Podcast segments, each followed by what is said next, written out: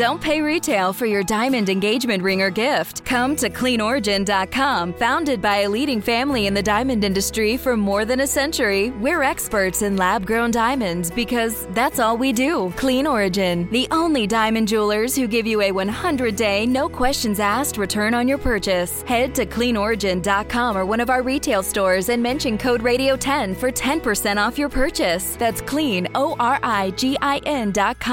radio10. With a new Atlantic hurricane season in full swing, a new hurricane forecast model is ready to improve forecast accuracy as well as increase our understanding of tropical cyclones.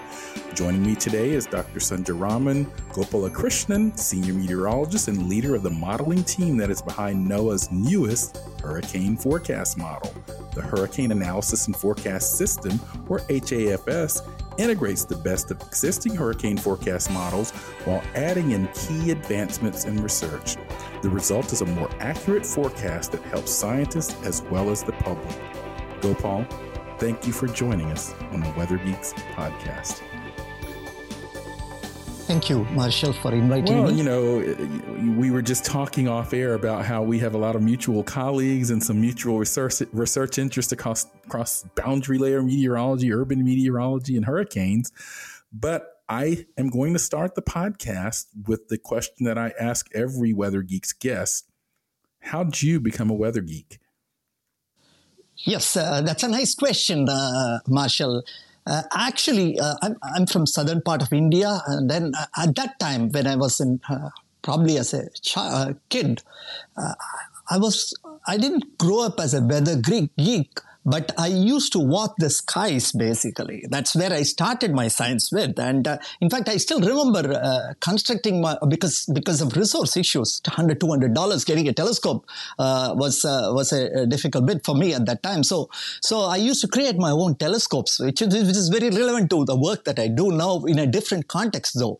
Uh, but then those, uh, the, those telescopes, I could even look at, I mean, in fact, when, when I, when I was in college, I used my telescope to do to look at Halley's comet, but uh, it didn't work out that way. Uh, you know. But then I could even even, even look at bistars, and uh, th- those were the interest to start with, basically. And then when I when I went to uh, Indian Institute of Technology uh, for my PhD, uh, my interest during that time was more on turbulence and chaos because chaos i wanted to see some orderliness in chaos that's where my interest started in uh, and then i used to watch the plumes. Then i got involved more in plumes and how they loop around.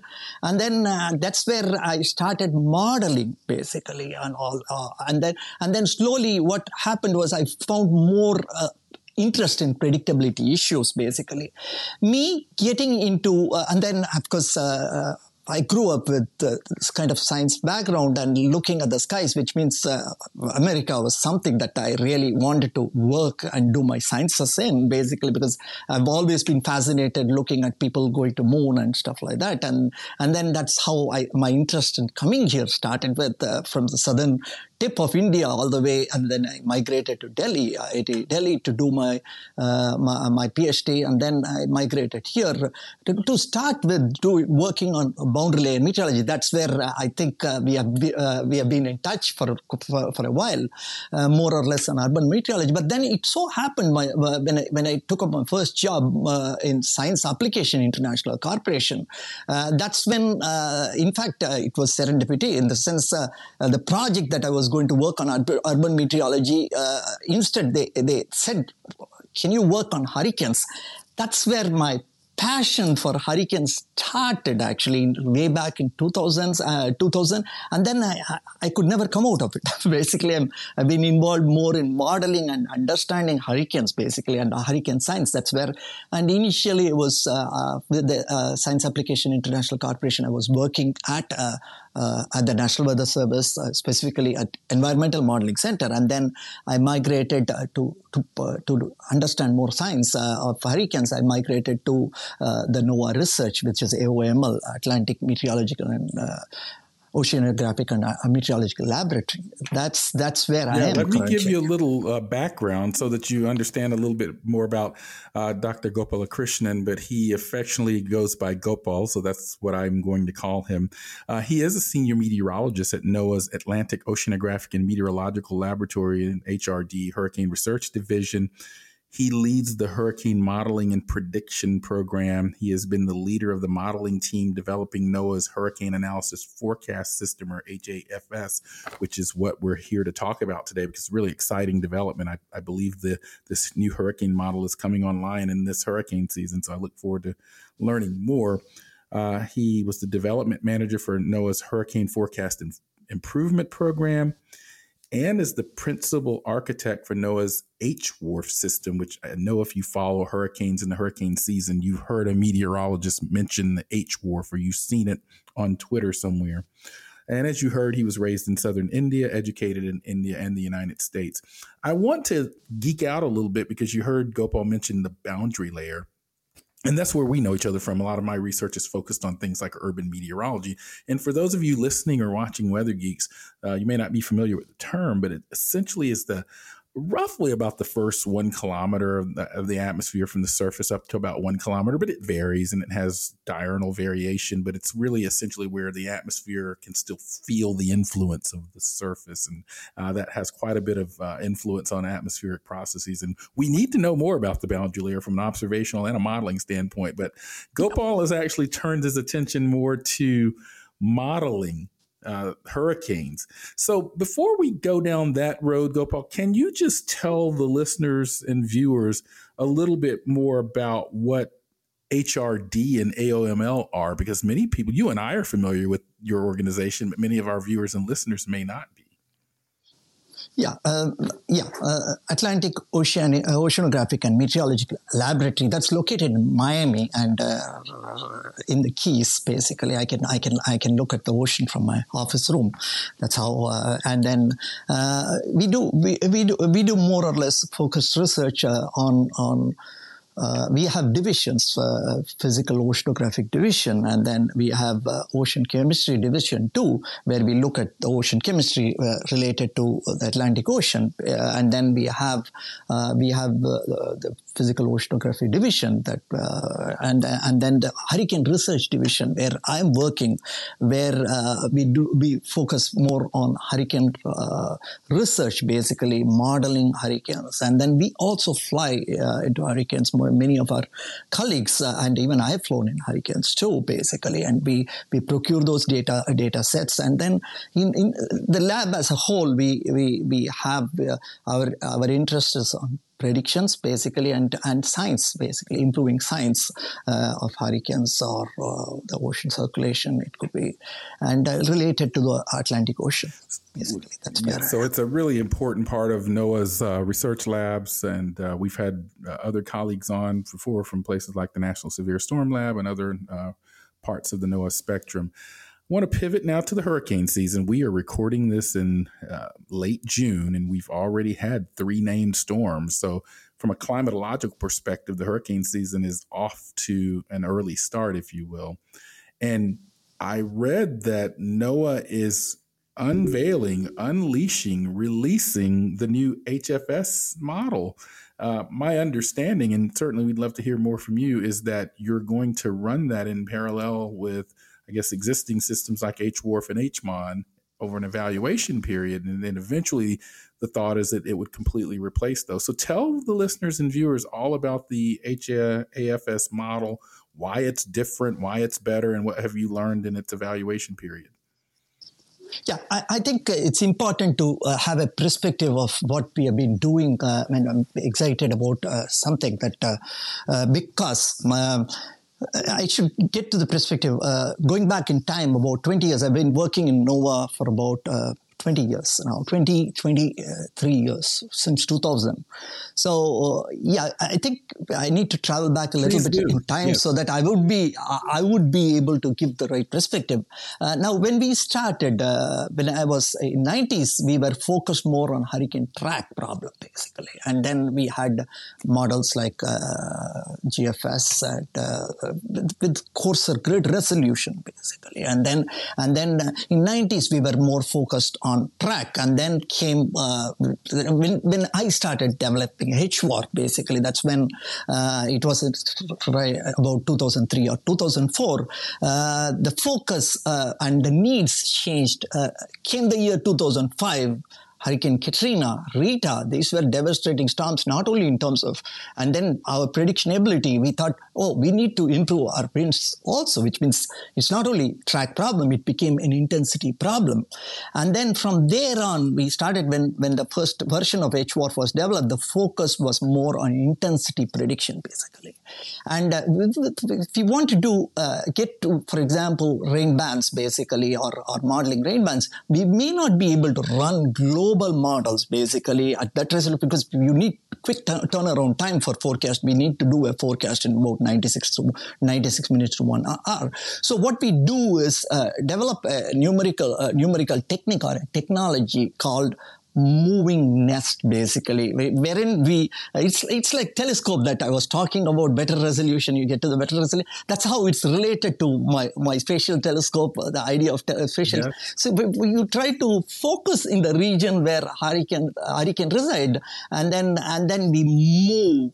As you move, uh, as the hurricane moves, we move the nest so that we can focus on on, on exactly uh, the inner core region of the hurricane, which which is what is important for intensity prediction. At the same time, the hurricane interacts with the environment. So, so it's it's a technique that's that's unique, basically. That's more or less developed. Uh, it started with GFDL, but uh, but with the HWRF, we uh, we uh, we became better with those technique, with higher resolution, with better physics in the model.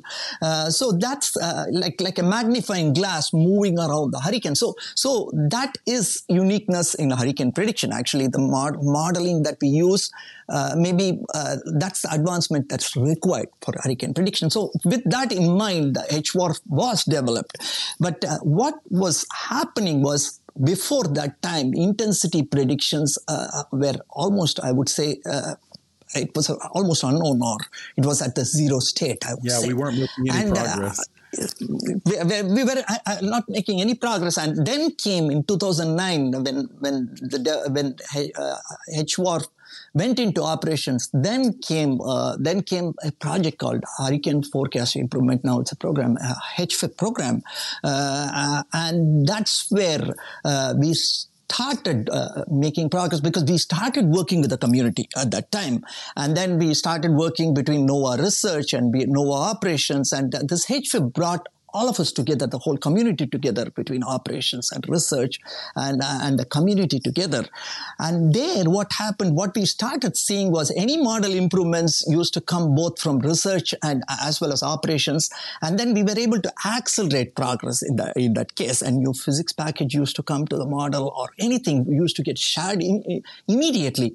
And what we saw at the end of it uh, is that uh, almost 10 years into HFIP, we improved uh, with, with the HWRF alone, we improved predictions uh, of not only track but also intensity. Uh, that also came from our own understanding, using of observations to improve predictions. All this went into the model. As we see, for example, the boundary layer that you're talking about, we improved the model scheme. It's not only the, uh, the telescopic nest technology that we are talking about, the observations we started using, not only usually we use it for initializing the models. But here was the first time in HWRF we started using that to improve the boundary layer processes in the hmm. model.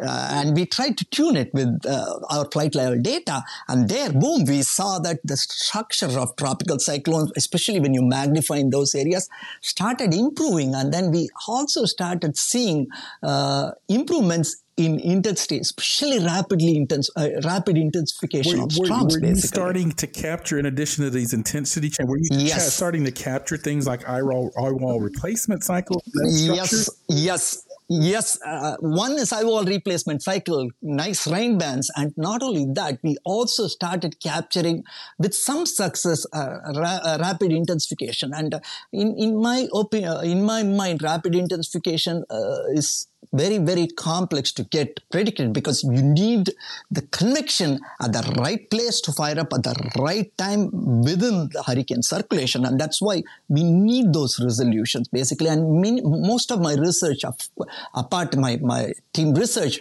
is also focused on using these models to improve rapid intensification, basically processes and predicting them.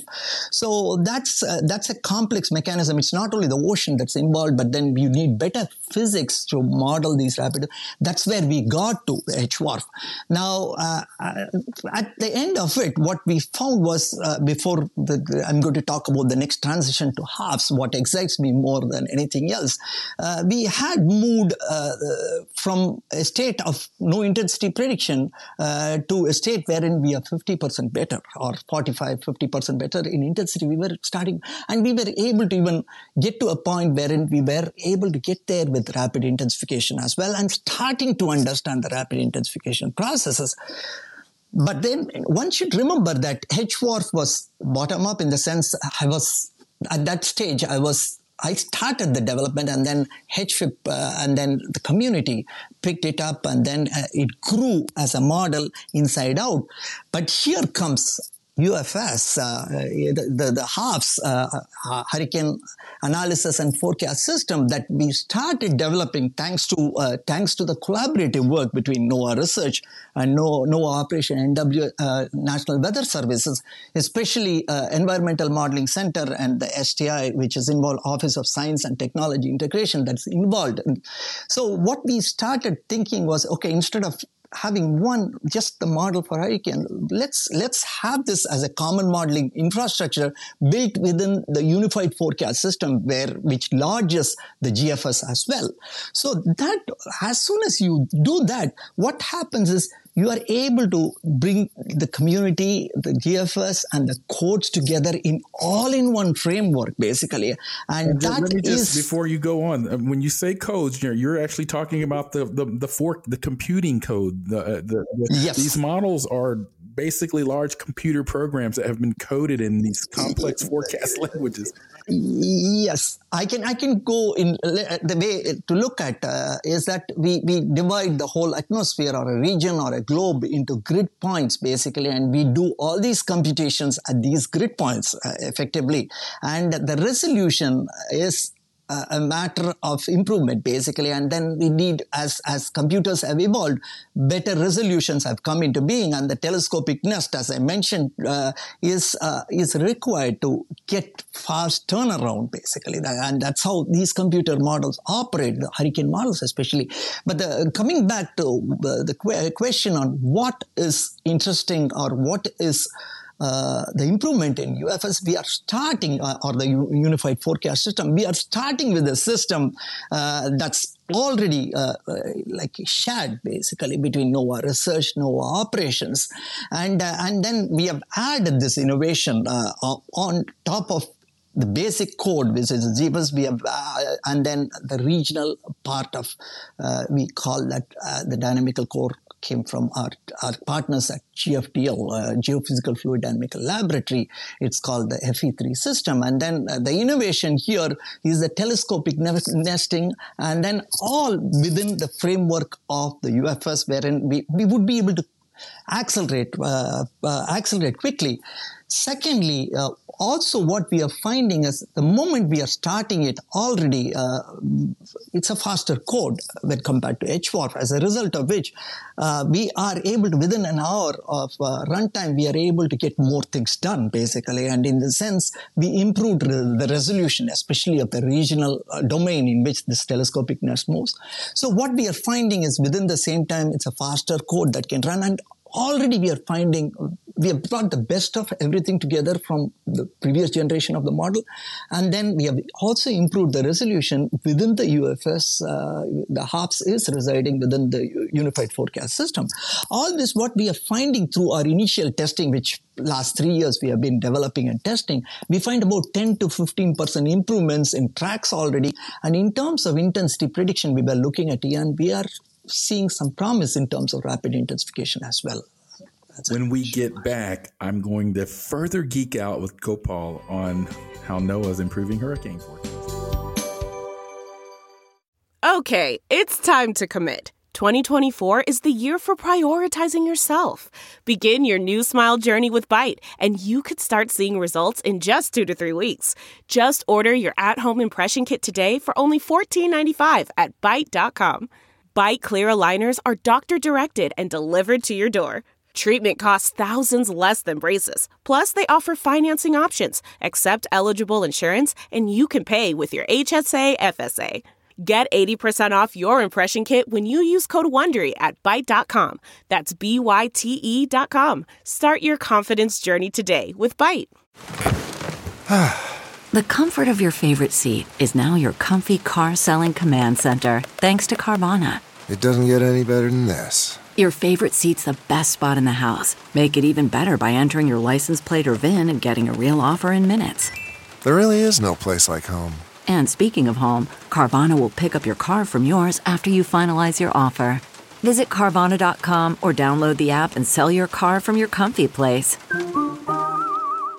Delve into the shadows of the mind with Sleeping Dogs, a gripping murder mystery starring Academy Award winner Russell Crowe. Now available on digital. Crowe portrays an ex homicide detective unraveling a brutal murder he can't recall. Uncovering secrets from his past, he learns a chilling truth. It's best to let sleeping dogs lie. Visit sleepingdogsmovie.com slash Wondery to watch Sleeping Dogs, now on digital. That's sleepingdogsmovie.com slash Wondery.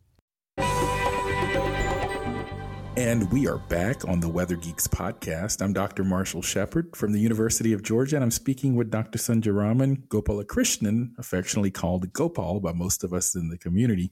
And he just gave an outstanding geek out on how we are improving uh, hurricane forecasting using these high resolution models. And I want to give you a little analogy just to keep in the back of your head uh, Dr. Gopal really talked about the teles- telescoping nature of these meshes, these grids that follow the hurricane, if you will.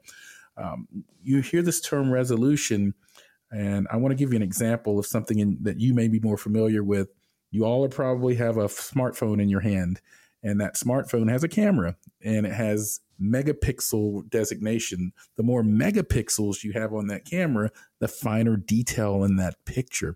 Well, think of the resolution in a model as one of those pixels. So the more uh, grid points we have, the more structure and, and, and actual processes the models can resolve. And so that's where Dr. Gopal is really pioneering uh, efforts here with these high resolution modeling systems that are following the system along because you heard him say something that's very important. For many years, hurricane intensity forecasts lagged track forecasts. Hurricane track is often governed by much larger scale processes that the GFS, the European model, Canadian model, uh, UK Met Office model can capture. Things like the position of the high pressure systems, jet stream, and so forth the intensity changes are happening, as I often say when I was at NASA, that you have to pop the hood of the hurricane engine. Uh, the intensity changes are happening in those sort of in the ocean, in the, the core, the eye wall. So, talk to us a little bit more about sort of how the new modeling system is going to operate this hurricane season and the plan going forward.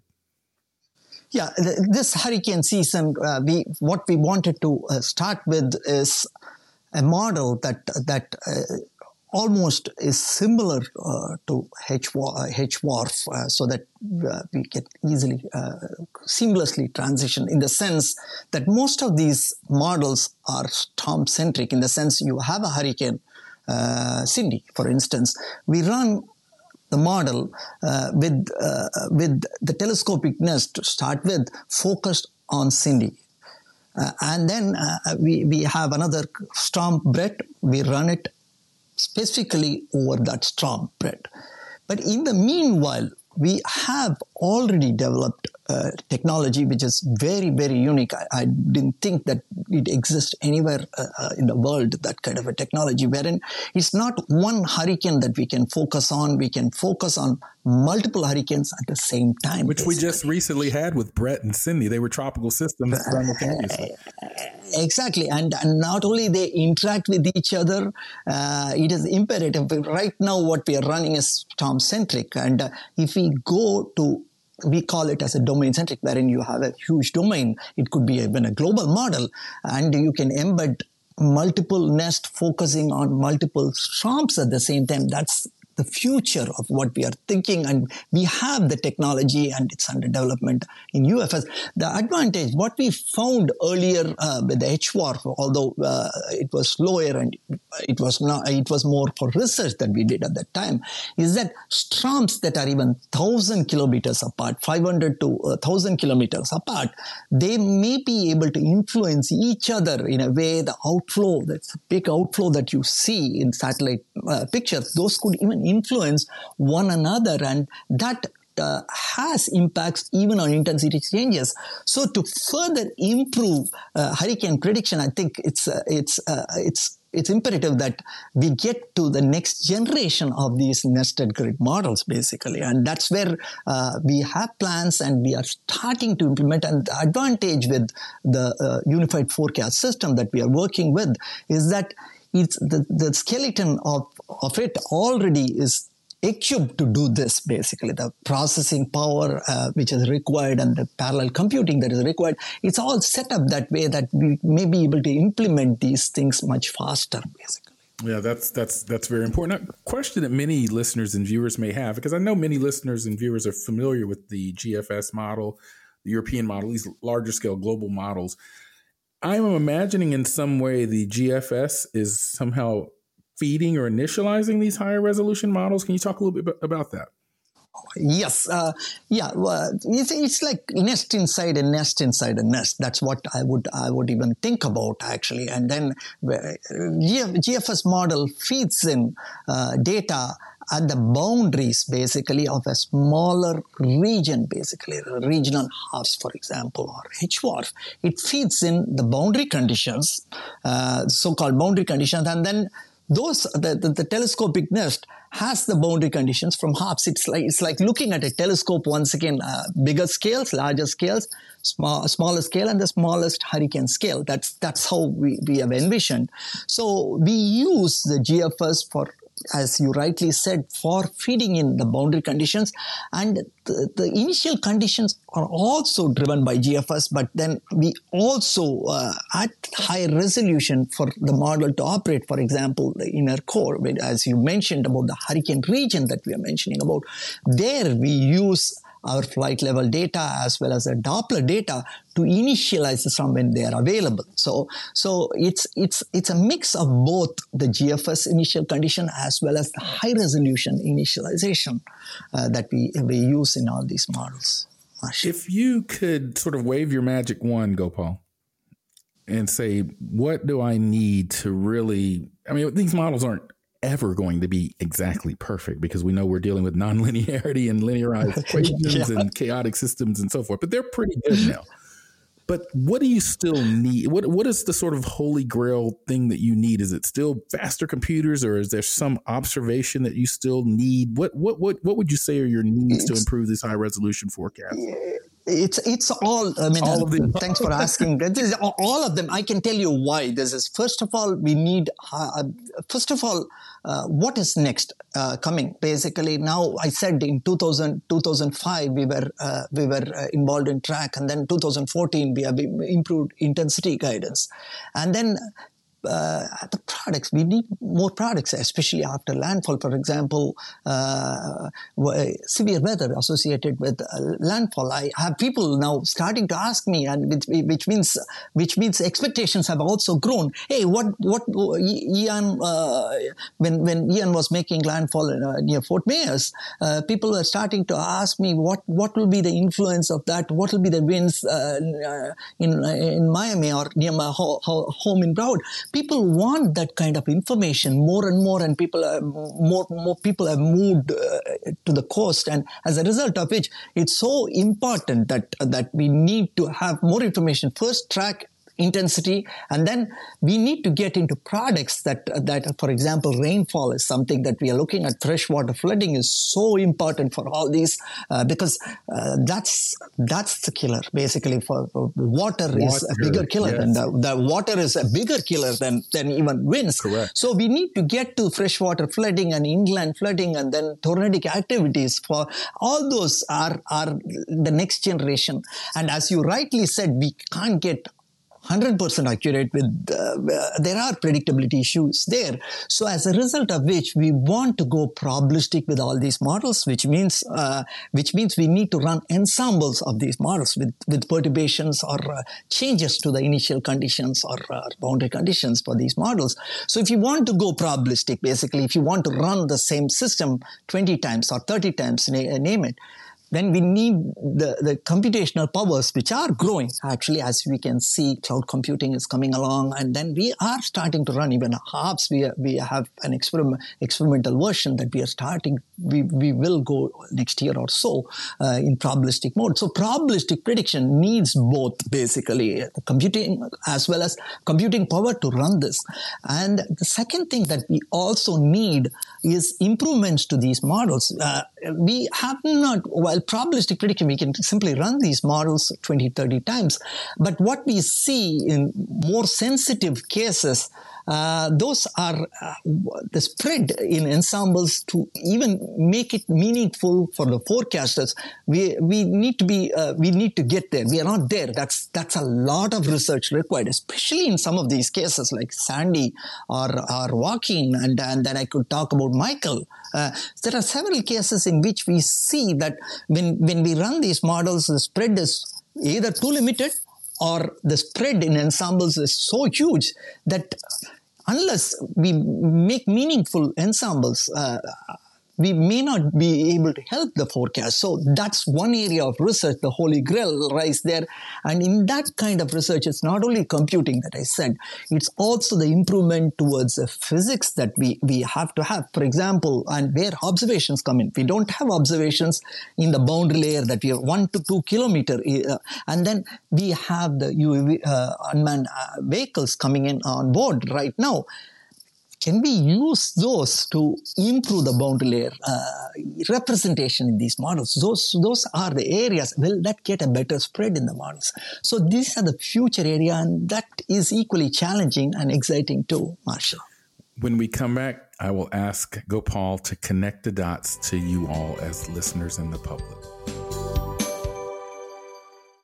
CarMax is putting peace of mind back in car shopping by putting you in the driver's seat to find a ride that's right for you. Because at CarMax, we believe you shouldn't just settle for a car, you should love your car. That's why every car we sell is CarMax certified quality so you can be sure with upfront pricing that's the same for every customer. So don't settle. Find love at first drive and start shopping now at CarMax.com. CarMax, the way car buying should be. Okay, picture this. It's Friday afternoon when a thought hits you. I can spend another weekend doing the same old whatever, or I can hop into my all new Hyundai Santa Fe and hit the road. With available H track, all wheel drive, and three row seating, my whole family can head deep into the wild. Conquer the weekend in the all new Hyundai Santa Fe. Visit HyundaiUSA.com or call 562 for more details. Hyundai, there's joy in every journey. Okay, picture this. It's Friday afternoon when a thought hits you. I can spend another weekend doing the same old whatever, or I can hop into my all new Hyundai Santa Fe and hit the road. With available H track, all wheel drive, and three row seating, my whole family can head deep into the wild Conquer the weekend in the all-new Hyundai Santa Fe. Visit HyundaiUSA.com or call 562 for more details. Hyundai, there's joy in every journey. Okay, picture this. It's Friday afternoon when a thought hits you. I can spend another weekend doing the same old whatever, or I can hop into my all-new Hyundai Santa Fe and hit the road. With available H-Track all-wheel drive and three-row seating, my whole family can head deep into the wild. Conquer the weekend in the all-new Hyundai Santa Fe. Visit HyundaiUSA.com or call 562 for more details. Hyundai, there's joy in every journey. And we are back on the Weather Geeks podcast. I'm Dr. Marshall Shepherd from the University of Georgia. And we've heard a good deal about the advancement in weather modeling capacity and these high resolution models and the HAFS or the Hurricane Analysis and Forecast System. But I want to bring this back to the public now. Uh, you've been studying hurricanes for a long time. Uh, we've seen improvements in track and, and intensity forecasts. Uh, you mentioned Ian earlier, and there were confusions and concerns about how we presented the information in terms of the cone of uncertainty. And you mentioned rainfall is the deadliest aspect of a hurricane. So, what do you feel is the general public's biggest misconception about hurricanes from your lens as someone that has studied this from a really more from a modeling and development technique standpoint but you certainly are producing information that can help forecasters convey risk. So I'm curious about what you see as the greatest misperceptions out there in the public. Yeah, I think models, as as you rightly said, uh, you can't get hundred percent uh, uh, predictability in these models, and and then these models, uh, the, the National Hurricane Center uses several of these models, including uh, the, the, the, European Center models for track prediction. And what we are doing is one part of the system basically and then uh, public uh, uh i would say we, we, nobody should look at these tracks and intensity from a single model mm to make their own decisions. Yeah. Basically, they we follow our guidance. Uh, that's what I, I keep telling. Independent of how many hurricanes are there in the year, uh, you need only one landfall to be really uh, devastating. Actually, it could the whole whole season. Even one landfall could be really devastating.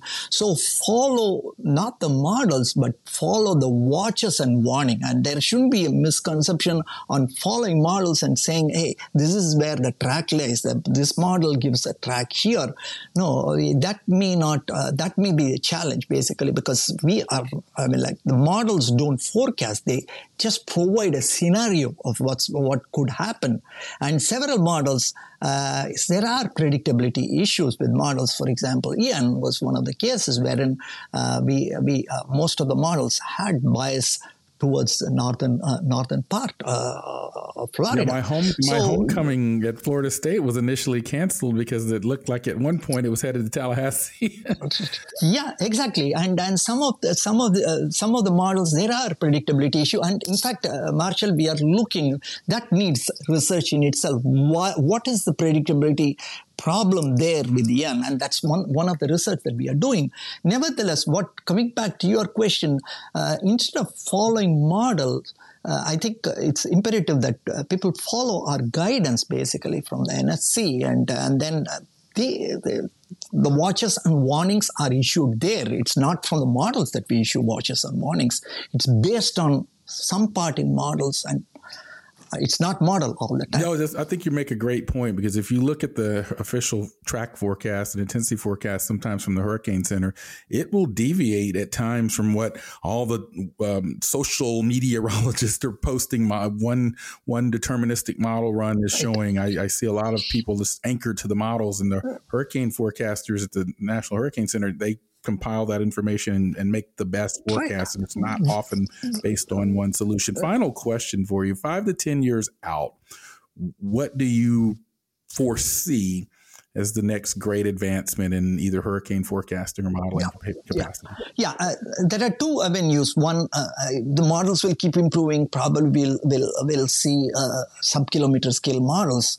Uh, one of the areas that we need to explore is use of AI artificial intelligence. Uh, and then uh, we are, uh, we produce so much of data basically, and uh, and use of AI uh, in, in, universities. Uh, how do we use this data to develop better skills of prediction is one, and then use of this data and we have gone to the extent there are there are we are starting to to instead of the parameterization schemes that we, uh, that representation of models uh, using so-called parameterization scheme, it can be replaced with AI techniques. That's what I see in the future. So what I would even suggest is uh, if because you are from a university, uh, there should be and and what I'm seeing is the numerical weather prediction uh, is uh, is dwindling down uh, at, at college levels.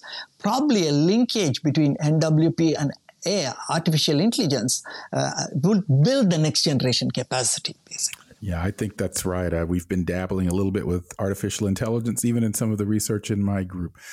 Gopal, this has been fascinating. I, I, I wish we had more time, but we have a limited time for this podcast. And I knew that this would be a great show because you're such a knowledgeable guest and you're really operating at the forefront of hurricane prediction. Uh, it's going to be a busy season, it looks like, or at least normal to possibly trending a little bit above normal. And as you said earlier, it does only take one storm. And so it's important that everyone listening start preparing now. Uh, there is some evidence that when we see activity this early, it tends to sort of remain active. And even in spite of the fact that we're in an El Nino or trending into an El Nino, the sea surface temperatures are very warm. Uh, that's the fuel supply for these big tropical heat engines that we've discussed today. So thank you so much for joining us on the Weather Geeks podcast. Thank you, Marshall. Thank you for inviting me. I'm Dr. Marshall Shepherd from the University of Georgia, and I want to thank everyone at NOAA and the Hurricane Research Division, National Hurricane Center for keeping us safe. You're my go to for information. Even though I have degrees in meteorology, I always check with what the experts uh, at Miami are saying first. Thank you for joining us. We'll see you next time on Weather Geeks.